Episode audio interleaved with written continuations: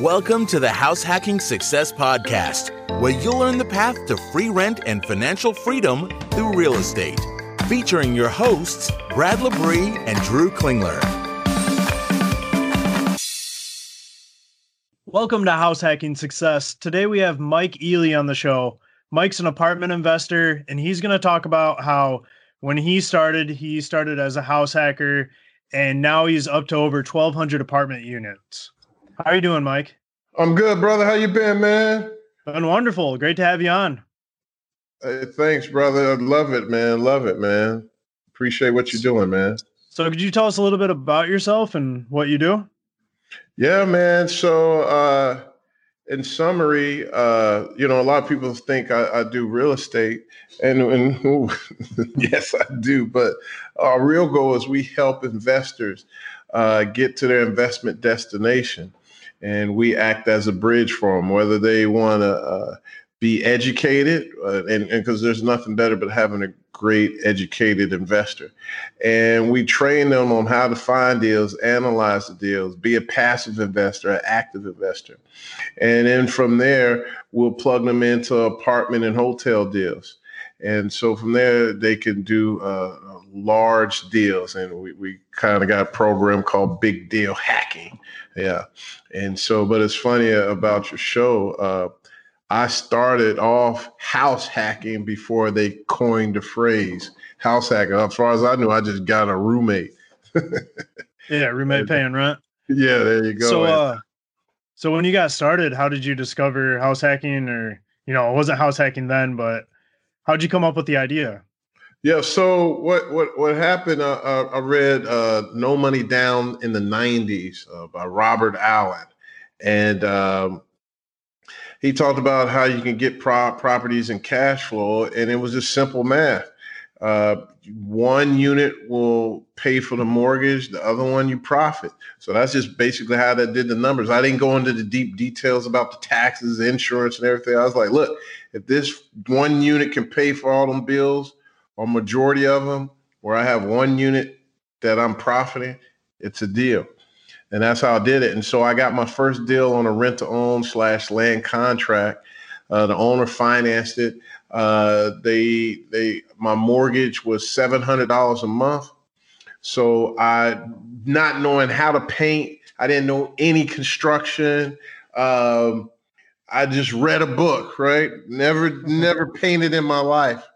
And a matter of fact, just show you how bad I was. I started painting upside upstairs to get the unit ready, and the guys that had helping me sent me back downstairs because I was that great. Okay, and uh, and uh, but anyway, I got that second floor rented, uh, section eight for five hundred.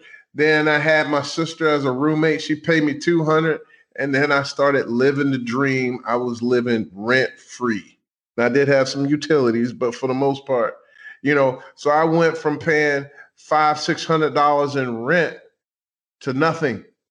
And so I'm living free. And then I just did it again. I got me uh some four fam what two four families, no money down deal.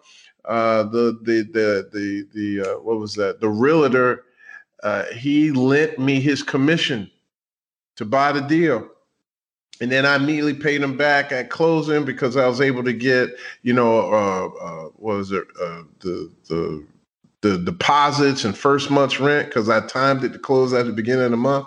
So I got the first month's rent and deposit, paid my realtor back. I was in the deal for no money down. Then that money I was uh, cash flowing from there, paid my car payment.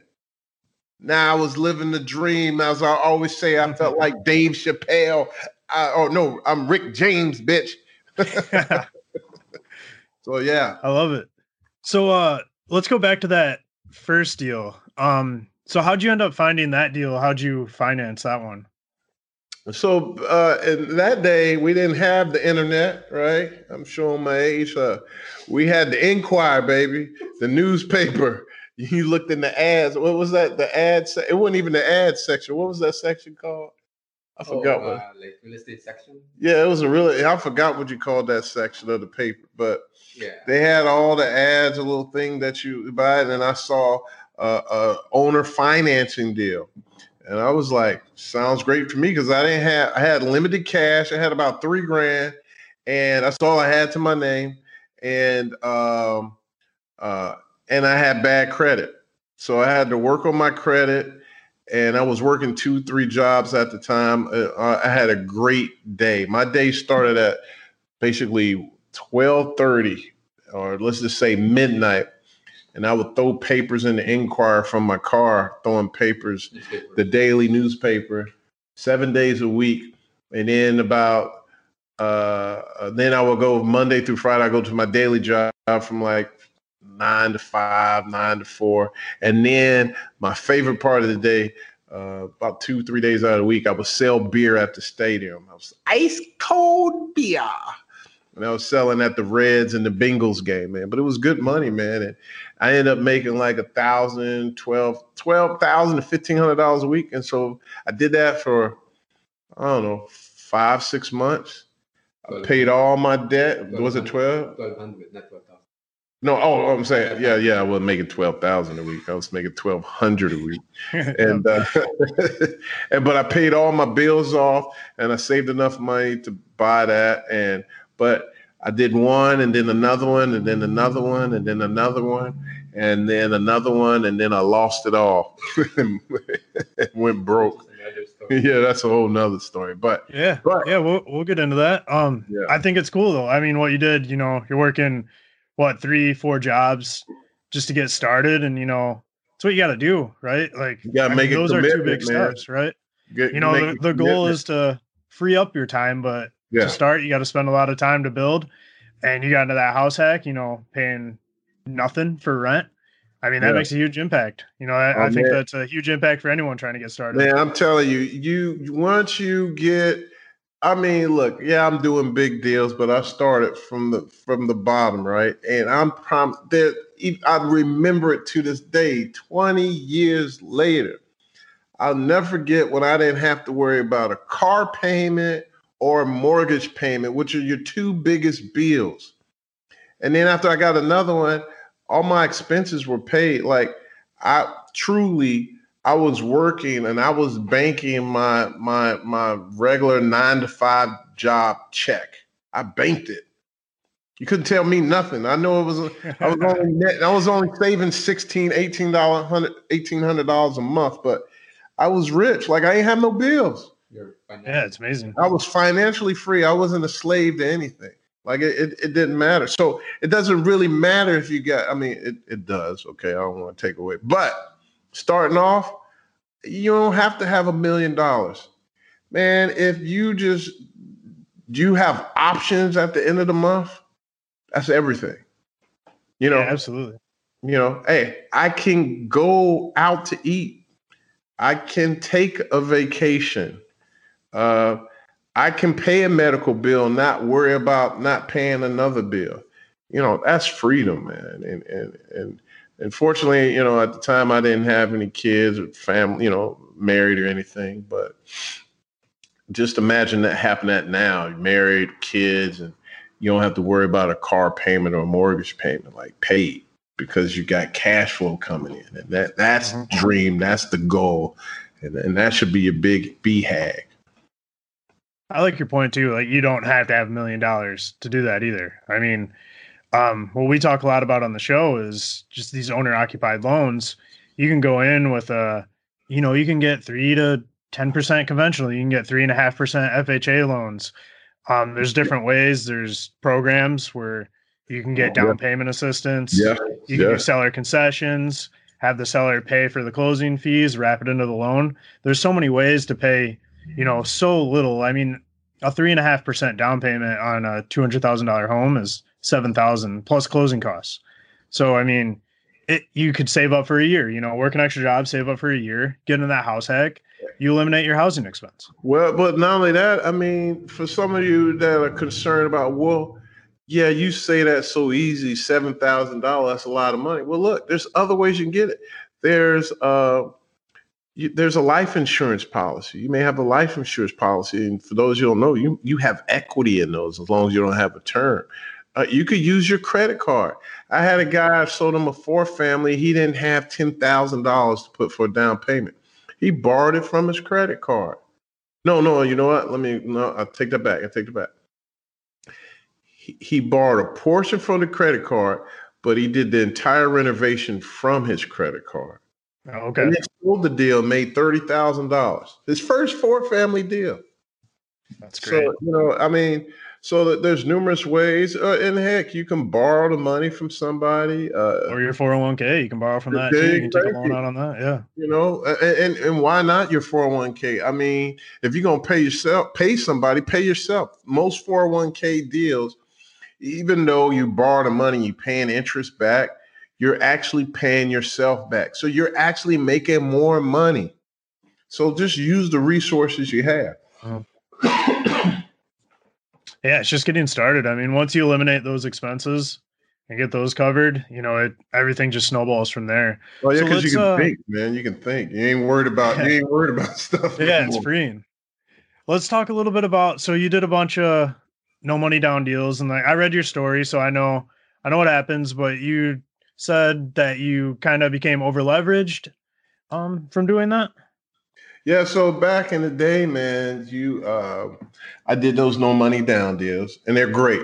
I actually kind of use some of them techniques and deals, even these mo- large multi-unit deals, and five, ten million dollar deals, twenty. I still do it, but those are to kind of get you started, and and and you got to be disciplined in that.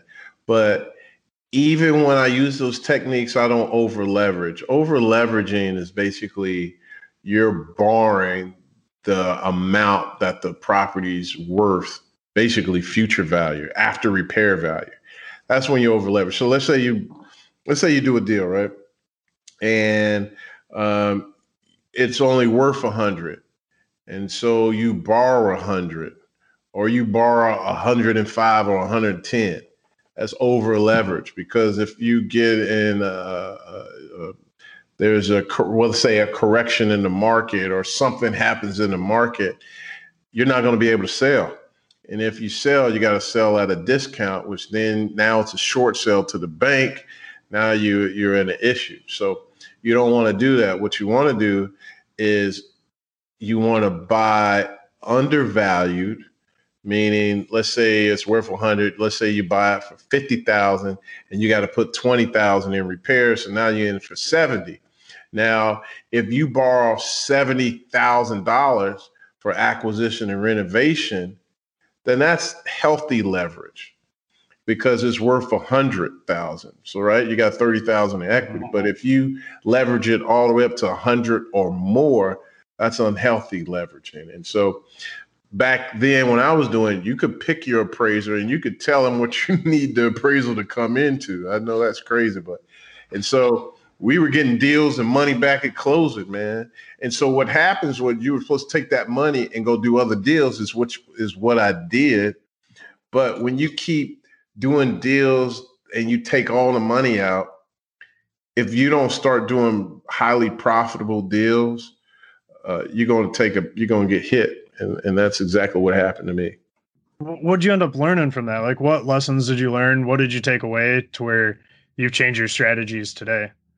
I learned that I never want to go live back with my mama and daddy because they painted my room pink and lavender, and they still had the old sailboat bed, twin bed.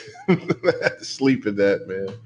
No, man. What I mean, that was growing. I appreciate it. Uh, I don't want to go back again, but yeah, no, over leveraging is one man, um, and and and you got to do deals that are worthwhile. Uh, no matter what you do, uh, whether it's a twenty thousand dollar deal or a multi million dollar deal, there's some more decimals and commas in place, right? Uh, well, more commas, not decimals, uh, but there's more commas, but uh, you know, you're going to put the same amount of work in. Um, there's more a little due diligence on, on like a multi-million dollar deal, but for the essence of it, on a hundred thousand dollar deal, you got the same amount of work. You're dealing with the same issues. So my point is, make it worthwhile because if you working on a deal and you're not making money, it is not fun. Feeding it, not being able to sleep, So, you know, do your due diligence, make sure you're getting undervalued, uh, put your team together, and, you know, go to work and have fun and make a lot of money, man. Absolutely. So, so after that, after doing all those deals, you kind of, you sort of had to start over. Is that right? Yeah, that's right. That's right. Yeah. So you eventually found a private lender. Um, how how'd you do that? How did you meet a private lender? And you know, what did that do for you? Yeah, so when I uh, I lost everything, moved back home, real estate is all I knew, and so I was like, well, let me get my real estate license and learn the market.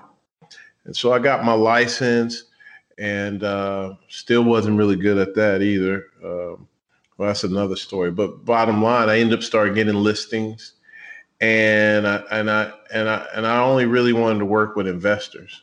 So I end up getting a four family listing, and uh, we just started talking. I started explaining to him all the deals I was doing and what I liked. And this was an older gentleman that just moved from Atlanta, and uh, he had just sold a multi unit down in Atlanta, and he was like, "Hey, I got money. I want to lend," and it was that simple. And so he lent me two hundred thousand at ten percent interest only with two points and that was the beginning of our, our deals. I, I, think I did a my first deal with him was all right. See you, buddy. My first deal was like a a little single family house I bought for like thirteen thousand, or I, I was either bought it for seven thousand, all in for thirteen, or one or the other.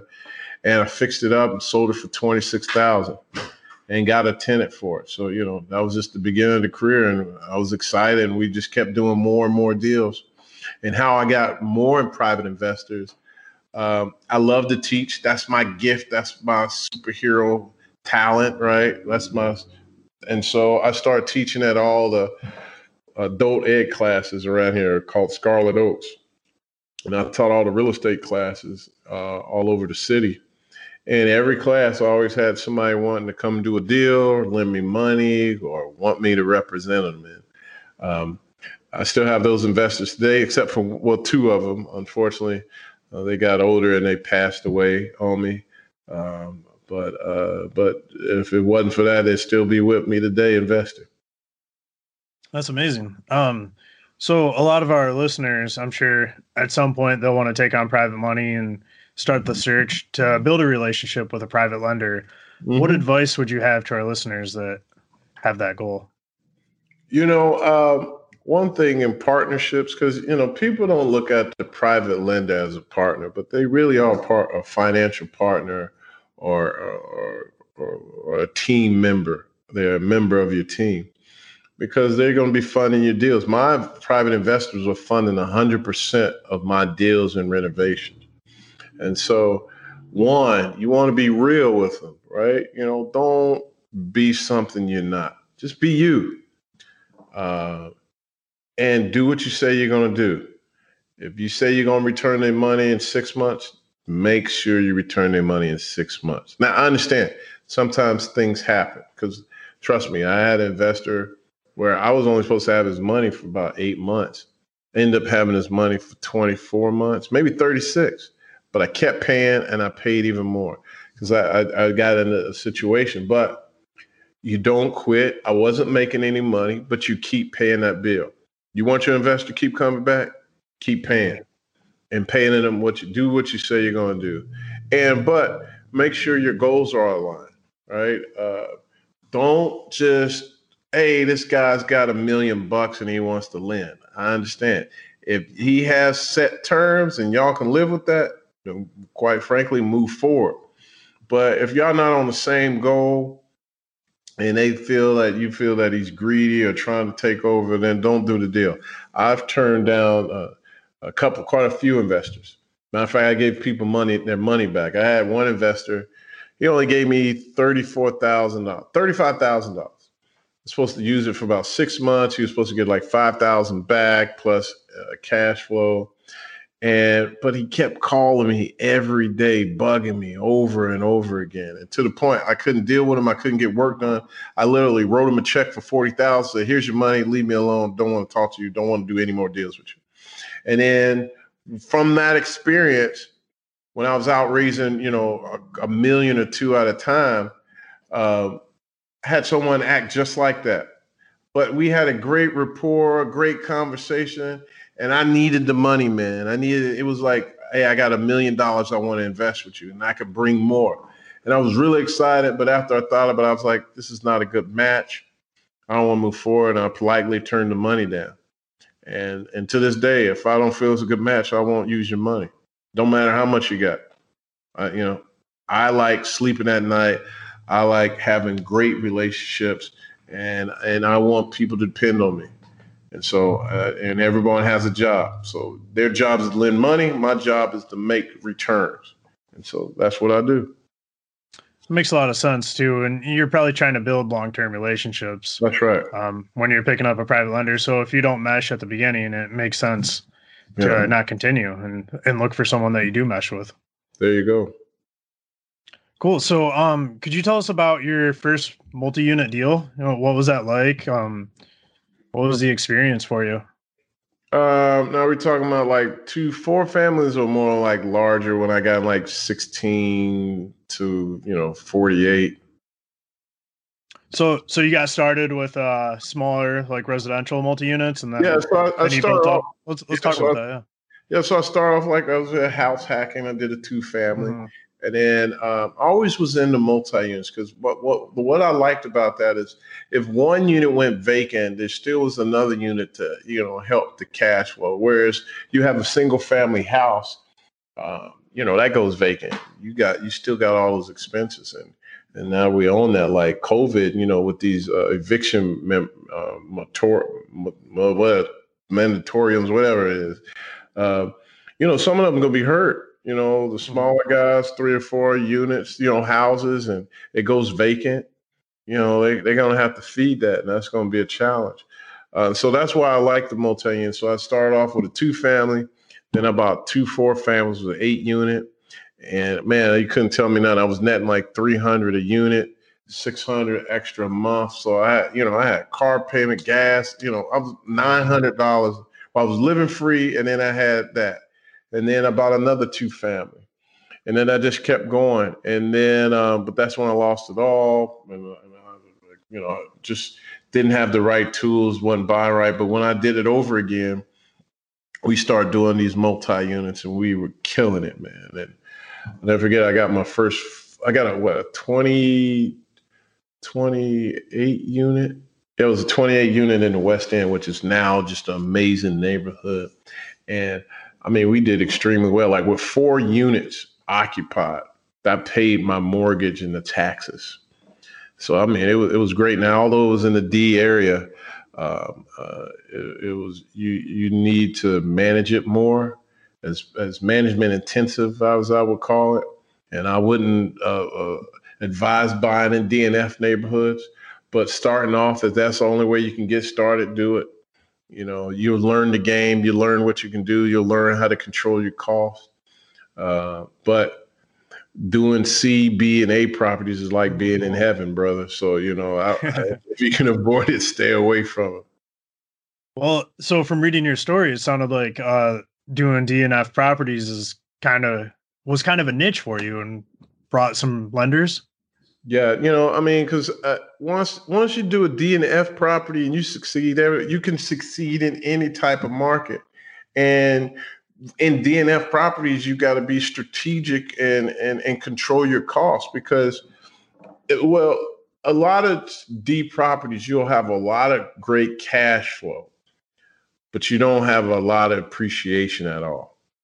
And a lot of times when you buy a DF property, you're going to sell it for pretty much what you paid for, right? Because that, you know, but you, there's some upside. Like I made a lot of money in DNF. That was my niche. Nobody wanted those, and and I could cash for them. That was just my thing. Um, and but I did the main reason I did those. I didn't know any other areas. I, you know, I not that I actually grew up in the DNF neighborhood. I just knew those neighborhoods where my other friends they were they knew the B and A neighborhoods. And that's because they I can't say if they grew up there or they just really studied the market. But it was a lower cost of entry for me So that's why I stayed in those neighborhoods. But I'm telling you, once I got to the C and B, you know, when you're in the DNF pro- uh, property, tenants will call you in uh, November or December, say, "Hey, Mr. Mike, uh, hey, I'm gonna be late on my rent." And you're like, "Okay, sure, when?" And they were like, uh, "I could pay you in February when I get my tax return." So I'm like, "Damn." but you, I had to be creative and work with them, and without a doubt, by February they paid their rent. You know, with their tax return. Um, I'm not saying that it always worked out like that, but you know, we had to be uh, uh, creative. Whereas when I got to my C and B properties, uh, they would be like, uh, "Hey, I'm gonna be late on my rent." I'm like, "What's late?"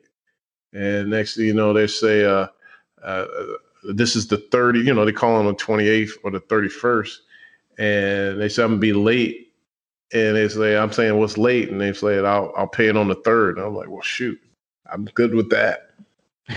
yeah, late fees don't even kick in before then. so.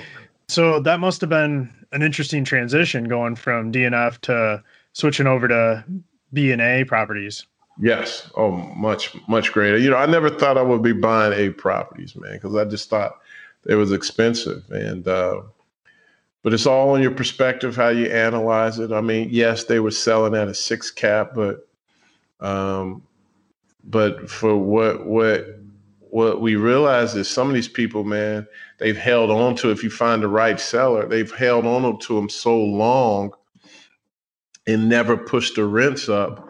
Uh, it was like buying at a 10 cap because we could have went in and immediately pushed the rents by three or four hundred dollars. But they've just been there so long and been so comfortable, they just said, forget it. Um, we'll just sell it and invest in something new. So nowadays, when you're looking for a new deal, another apartment, um, what kind of criteria are you looking at, and how do you know if it's a good deal or not? So it's all about the numbers, and, and and and we're looking at price per square foot. Now, with the you know the smaller single family and four families, you're not so much. These numbers don't get as technical, but like for me, I want to find a unit that's undervalued. Uh, the rents are low. For example, um, and and they're, they're and, and then we once you're saying rents are low, they in most large multi units they look at the square footage. So in Cincinnati, uh, everything is renting above a dollar, dollar ten a square foot. So in in essence, let's say you got a thousand square foot unit, uh, and it's a two bedroom, and if you're renting it for five hundred, well, uh, you know you're renting it for fifty cent a square foot. So, you know, I'm like, well, man, that should be at least a dollar square foot, which would be a thousand. So, um, and so we look for that low hanging fruit. And that's what kind of got us past the last three years. Um, we were finding units that were in pockets where they were only renting the one bedrooms for 350 or 450 where I just sold something in a C neighborhood, which I felt was a worse neighborhood, where we were getting uh, 500 for the ones and 600 for the twos. And like I said, they were getting 350 and 450 or 400. So me, I was like, let's take that deal. We don't need to do a lot of work to it. And I immediately pushed the rents, you know, from what the the one bedrooms went from 300 to 600. Now, in my pro forma, I only had 550. We end up getting 720 for the one bedrooms you know, over three hundred dollars more, two X on the rent.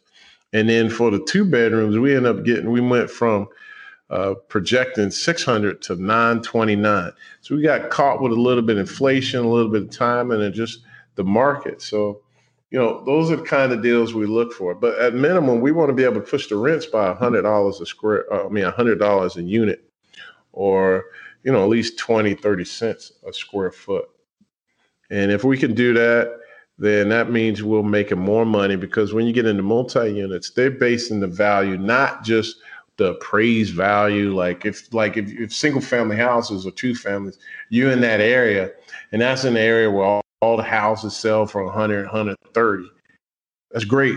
Not the same with multi units. It's based on your cash flow. So easily.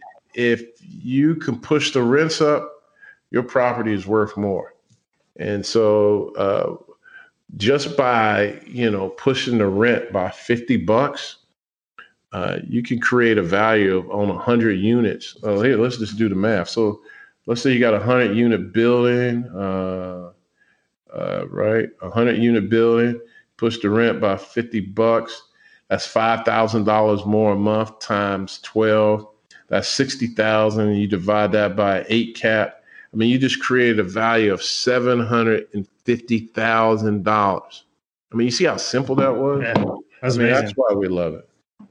Yeah. So, so you're finding these properties they're undervalued, specifically because the rent is undervalued. Majority of time, it's rent. Like we, the one we bought in Bond Hill in Cincinnati.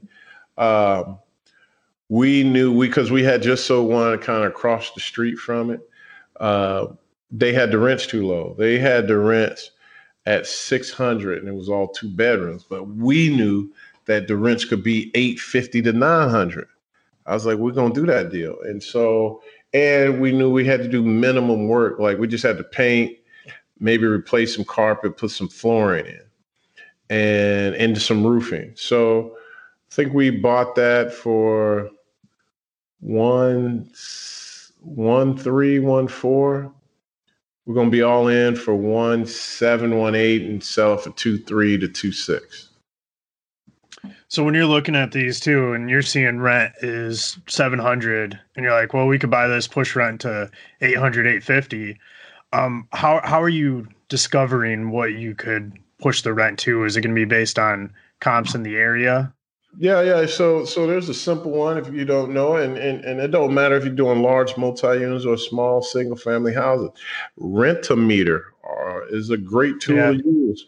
You know, I mean, there's other things like uh, uh, there's some larger websites, but they're expensive, more expensive. But Rentometer is the simple, easy one. It tells you what all the rents are going for in that area, and it tell you what you think you can get. Um, now, is it always going to be 100% accurate? No, but if you kind of know, but if you don't have that, you simply can mm-hmm. call around uh, the other areas and see what they're getting. You know, before Rentometer was out, that's what we did to confirm the rents. All I did was call the neighboring apartment buildings and find out yeah. what they were written for. And if if they were written for more, I was like, yeah, I got a deal. But you know, also I kind of I just know the market and and I know the area, so I know what they should be written for. You invested through two, 2008. You know, it's always an interesting topic, and you know, whenever we get a chance to ask somebody about it, I love to ask. Um, what was that like for you? Man, 2008 was amazing, man. Uh, I made a lot of money in the recession. I became stable, you know, because uh, I like what in 2000, no, 2001 really 2003. 2001 is when I began to start losing things. That was when 9 11 hit and I start falling apart. And so 2003 um, was where it really all fell apart. And then in that five year period, I start putting it back together. And in my fourth, fifth year, the Great Recession came. And that's when I made a lot of money. I was buying houses. I was buying and flipping houses and and and now I'm owning houses free and clear. Uh, it was it was amazing. I didn't think that was something that would be possible. You know, I heard about it and dreamed about it and prayed about it, and and the next thing you know, you're looking up. It's like, Mom, no hands. I'm riding a bike with no hands, and Mom, I don't have a mortgage note. And uh, it was amazing. I was buying mortgage notes for literally pennies on the dollar. Like uh, it was a, about a note in Cleveland, and um, the guy had a debt of 120 and he owed 10,000 in back payments. I bought that note for $18,000. Wow. And um, and I went back and restructured the note and I was like, look, they say you owe $10,000. I'm going to waive that. But what can you pay me a month if you don't want to leave? And he's like, I don't want to leave. I was like, what can you afford? He said, I can pay a thousand a month. I said, all right you pay a thousand a month. I'm gonna re- set your debt to a hundred thousand. We're gonna restart the clock, and that's the beginning. And and so on eighteen thousand dollars, I was making a thousand a month, and I have no maintenance, no nothing. I didn't have to go there. So it was it was an amazing deal. And I did multiple deals like that. And and then people were in trouble. So they started selling off their deals. And they give major incentives to buy. You know, I'm, i had a developer. Um, he had to get out of a deal, and I was like, I don't want it. Like it was a it was a house I actually lived in, and they wanted what uh, it was worth five six hundred, but then the market tanked, and he ended up selling it for. Ended up buying it really for three twenty, um, but they they wanted to. But I was like, man, look, that's not my goal. I didn't want to. I didn't want debt, right? I wanted to be financially free. Remember, I paid my my my, my, my car cash flow was paid for by cash flow. My mortgage note was paid by cash flow. I didn't want that bill, and so. Um, because my goal was to buy a sixty, eighty thousand dollar house, fix it up, and then three to five years pay it off. And but he gave me a deal I couldn't refuse. And after going back and forth, they ended up giving me the house for like 420, gave me a hundred grand back in closing, and they threw in two more deals. And they end up, I, I flipped those two deals they gave me so quickly, they end up giving me owner finance because I had a private lender that was lending money, but they were taking so long. I had fixed the house up and sold it. And then they just end up being another investor for me. So that's the another thing about doing what you're supposed to and uh, starting relationships. And so because of that, man, I mean, I did multiple deals like that. I had tons of cash. I had finally had one of my first kind of dream home. I wanted I wanted to own a 3,000 square foot house. I ended up owning two 3,000 square foot houses. That was like my personal residence. And I had like, I don't know, 20 houses at the time or more. And, and, and about six of them were paid for in cash my own personal cash. So, uh, you know, I, I, wasn't complaining, man. You know, I had like four or five thousand in a month in net cash flow, net that was coming to me. So, I mean, I have room to breathe every month, man. I mean, I know some of you may say five ain't a lot, but you know, I put all the work in. So now I can think about what deals I want to do. Yeah, I mean, 2008 was you hear horror stories and all that stuff, but a lot of people I've talked to, just like you, found a lot of opportunity. In Chinese, problem means opportunity. So you know, and and and I just I seized the opportunity.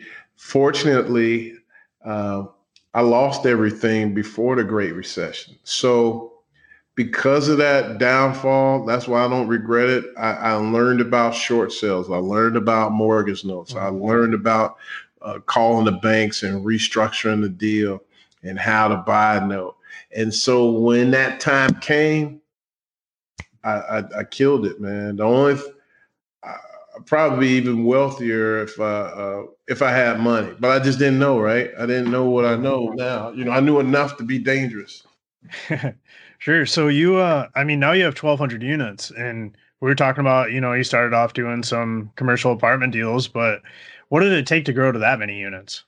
You know, uh, uh they they they coined the phrase: "The harder I work, the luckier I get," and uh, I just kept working at it, man, working hard every day, and then started obtaining partners and they start bringing deals, and then I was picky about who I wanted to work with, man. You know, I, I just didn't work with people would come and offer deals, and I would turn it down. And but I had maintained the key thing though that got me to where I am is relationships with my brokers or people that brought me deals. I made sure they got paid. Sometimes I gave them a little more. Sometimes I brought them in the deal. Why? Because I want them to bring more and more deals. A lot of people you know, they try to uh, not pay the realtor, man, or the broker. Now, I think that's the dumbest thing, you know, and and I get it. I've been on both sides. I've been a realtor and I've been the investor because some of these investors are looking at the real like you didn't even do anything, you know. Like I found, you know, I found the deal, you write it up or whatever. But really, why wouldn't you pay? So for let's let's take my Garden Lane deal. Um, that was a three percent commission on a, a million million five million three deal, right? And so for that, he received thirty something thousand dollars commission. He brought me the deal. He didn't do anything else. He just said, Mike, I think this is a great deal and this is why. And you should buy it. And so some people are like, great. Do you have it listing? Do you have a listing? And they're like, no. And so they'll go right around it. And so I'm like, man, that, that's dumb. Why would you cut somebody out just so you ain't have to pay them thirty thousand? But you, on the other hand, gonna make three or four hundred thousand dollars. Why? You know, if you pay that person and just give them a little more, give them a tip, as I say, guess who he's gonna call when he has another deal? Sure. So, yeah, yeah that's, a, that's a really good point because they're gonna find deals too. That's what they do. They're, yeah. I, I don't. I don't have time. Yeah, I don't have time to look like they cold calling probably a hundred something people a day, man. Or or and fine tuning relationship. You know, I mean, because look, let's just say it's four thousand units, right? And and out of four thousand, everybody ain't ready to sell, but five of them will be. You know, so you know how many calls you got to make every day to make that happen. I mean, that's a grind, and they only getting thirty thousand off of that you know. Mm-hmm. Good to have boots on the ground. You know, a lot of people probably want to achieve the success that you've seen. And, you know, we talk about house hacking on the show and how it's a great way to get started. But from buying, you know, a duplex or a triplex and renting out a couple units, trying to picture yourself at 1200 units from just that small start, you know, can be hard. What advice do you have for for the listeners? You know, how can they grow to the success that you've seen? Yeah, so one one of the big things is your mindset, man. I mean, you you, you got to change your mindset and and you change your surrounding, who you you're around. You know, uh, I like to explain the, the the four minute mile. No one ever thought the four minute mile was possible until they saw this guy do it, and then once he did it, multiple people started doing it. So I changed who I was hanging around and who my relationship with. And I saw people do million dollar deals or or, or they'll do a flip and they and and, and off of a flip they made netted two hundred thousand dollars. I was like, whoa, and they would do it over and over again. I was like, well, damn, I could do that. I don't know how, but I, am gonna do it. And, and, then I started doing it. And then I, you know, in the books, what you feed, you know, instead of listening to all that music or watching Netflix all day, and trust me, I, I, still watch Netflix. Right? You know, I'm watching Cobra Kai right now, man. That's great. but uh, uh, uh, what I, I, learned, man, is just you read these books, and it starts setting a different mindset for you. And and one of mine was from good to great, built to last by Jim Collins. And they started talking about BHAGs, big, hairy, audacious goals. And they make these goals that's so ridiculous that it's like I don't know how it's possible to do. And what happens once you start setting a goal like that, and no matter what anybody else thinks, you start moving towards that. And when people understand that, they start to gravitate you and wanting to help you. And um, and and then you'll once you start thinking like that, you'll start learning ways to achieve it. So that's why they say, look, don't worry about how you're going to do it. Just figure out what your goal is and start working to it. Start learning about it. And I knew I wanted to have, uh, you know, 100 hotels. No clue how I could do that. Um, matter of fact, I said I set we set the goal for 100 million. Matter of fact, true story. I set a goal for 300 million after I did 100 million, and I had no idea how to do it. None. I was like, I don't know where I'm gonna get the money from. I don't know. And you know what? I was like, we're just gonna do it. And sure enough, so when I start telling people that was the goal, that was the projection, next thing you know, bond people start coming. And I got introduced to people. And then next thing you know, we were set up for finance. At the end, uh, these funds or brokers start bringing me portfolios for, uh, you know, five to six or 10 hotels that we could buy. And then the bond market would fund it 100%. So it just started coming all together. Now COVID hit, and I stopped that. But COVID is a great thing because now we're doing deals where I'm getting hotels even cheaper. And hell, instead of paying all that money I was going to pay, I'll probably that three hundred million or hundred million dollar portfolio I'll probably get for fifty million now. It's that's crazy. So you Yeah, know, I mean, it's all COVID must have really impacted that industry. Oh right now. man, the the the uh, COVID really hit the hospitality industry hard. Not just uh, hotels, but restaurants, theaters. Mm. You know, anything with entertainment. You know, I mean, look, people ain't even shows right now, and so uh, you know, it, it's, a great thing. We believe it's going to come back, just like anything in history. Uh, now, it's not going to come back to the levels it was started off right away, but in about three years it'll be back. And so, um, you know, people are going to sell at discounts because they can't take it no more. They're going to jump off. Uh, well, I don't want to say that because people actually will. So, uh, but people are going, you know, they're going to move away from their hotels and just let them go. And we're just going to pick them up. We're going to assume the debt, take on the CMBS debt, and just bring in uh, capital uh, to cover the burn, as we'll say, the deficit for the next six to seven months. Yeah, a lot, a lot of opportunity that comes up. Yeah. Right? It's much like uh, 2008 was. The same thing, man. So we're gonna seize the opportunity. I don't think uh, I think hotel apartments will take a hit, but not not like before. I think single families will as well, um, but it will take some time. Um, it's going to take some time, and not only that, I think there's a lot more money out there in the real estate market that can pick up some of these defunct portfolios or non-performing notes. So we'll see how it goes. Yeah, and you know, since we're on the topic of you know COVID, I think one thing for me, my nine to five, I work from home now, and it's looking like it's going to be Yeah. permanent. And Yes. what that's going to do is, I think, is you're going to see a lot of people start to spread out to more of the urban areas. Absolutely. It's cheaper to live, or just you know, uh, you don't have to be so close to the office. So you know, go buy somewhere where you can get a bunch of land, uh, same size house for the same price as you could in the city. No, that, that's uh, you know behavior is going to change. I mean, it's already changing, and again, there's going to be great opportunity. I mean, even New York in the city, uh, people are, are doing an exodus. Uh, they already talking about California. You know, it's crazy. They're like vacancy dropped to 95 percent. I'm like, oh my gosh, you know. But yeah, no, I mean, it's going to hit even more and that's mainly because they can't evict people.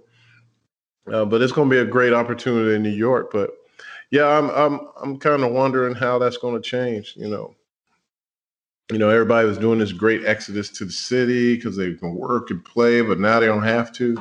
You know, we'll see. Yeah, absolutely. Well, it was great having you on the show, Mike. Um, you have an awesome story. Uh, we usually close it off with uh, four questions, so Yeah, we'll run down those. Uh, you kind of answered this one already, but it's uh, you know what separates potential house hackers from those that actually do it. Uh, what separates them?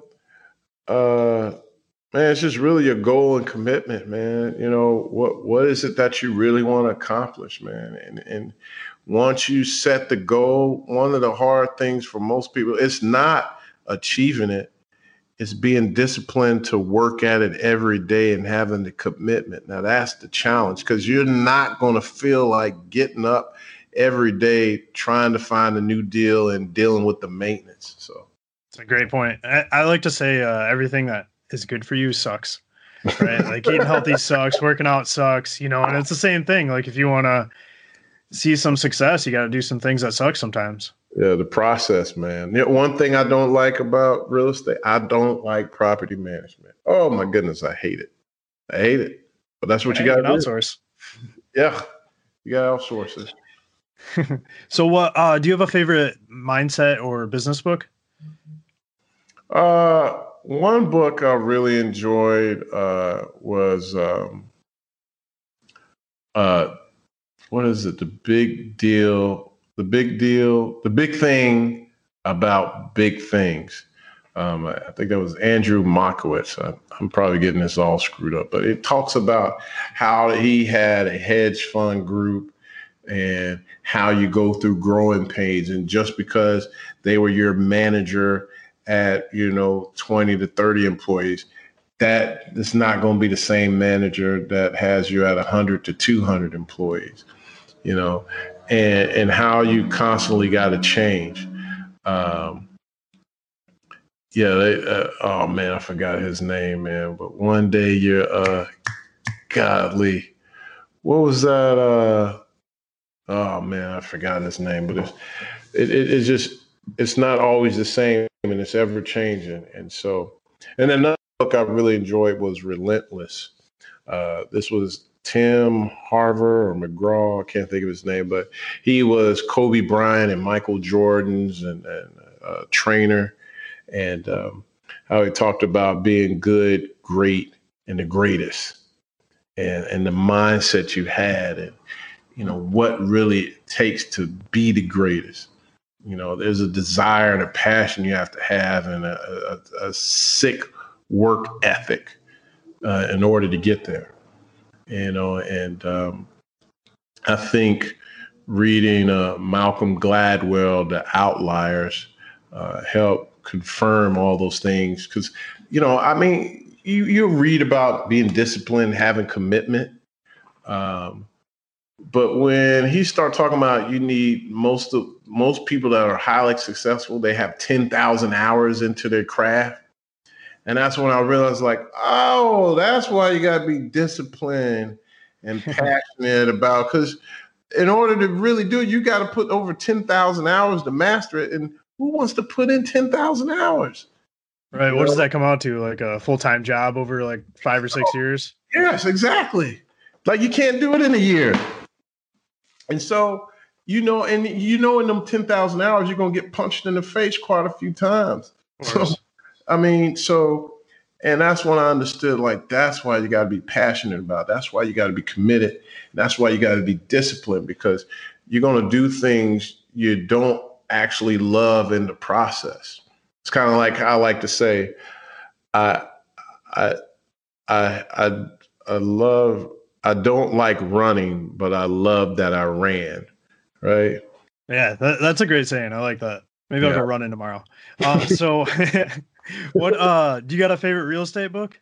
No, um not lately, man. I mean, uh I will say right now my, my favorite book is right here, man. Uh from broke to millions, man. That that if if you in the real estate, um, this is a book I read talks about kind of my life and, and how I got there and how it deals. It's real simple to eat, read and uh, I think it'll be very beneficial for you, man. I mean, uh, I've had numerous students or people read my book, and man, just after reading it, it was the missing piece they needed. They went on and bought 30 units. Matter of fact, I remember a guy, he was talking about he wanted to go buy a couple more two families or three families. And uh, I was like, man, why would you want to do that? You're going to put the same amount of work in. He ended up buying a total of 60 units on his first acquisition. So, man, I mean, they're doing extremely well. So, yeah, I mean, if you, a lot of people don't do things because they just don't know. And uh, I'm, I'm really loving this because it's changing people's lives. It's changing their thought process, making people think bigger, it's making them take massive action and put in action steps with their dream. And that, that's the key on any success. Well, anyone who wants to uh, pick up that book, it's from broke to millions. We'll yeah, you can go. To, yeah, you can go description. Millions. Yeah, from broke to millions.com. Uh, you can find that and join. From there, you'll join our Facebook group, Apartment Investing Secrets, uh, where you get tons of free content, tons of information to help you grow in your real estate career. Uh, but yeah, from broke to millions.com. Awesome. So, um, besides from broke to millions.com, where else can people find out more about you? Yeah, you go to our website, uh, www.nassauinvest.com. That's Nassau, like the Bahamas, N A S S A U, invest, I N V E S T S.com. And you can see all our blogs. You can see some podcasts I've done. Uh, you can find our book, learn about our classes, learn about our groups. you know, learn about all things we're doing, man. Uh, but uh, we got a lot of great things going on, man, and, and we love to teach people. Like I said, we're we act as a bridge to get our our investors, our readers, uh, to their investment destination. Awesome. So we'll throw the links to all that in the in the uh, description. We'll link to your Instagram account too, where we connected. And uh, I really appreciate you coming on the show, Mike. I think our listeners are going to get a lot of value from it. Hey, thanks a lot, Drew. I appreciate you, brother. Thanks for tuning in. Don't forget to rate and subscribe. New episodes released every Wednesday and Friday.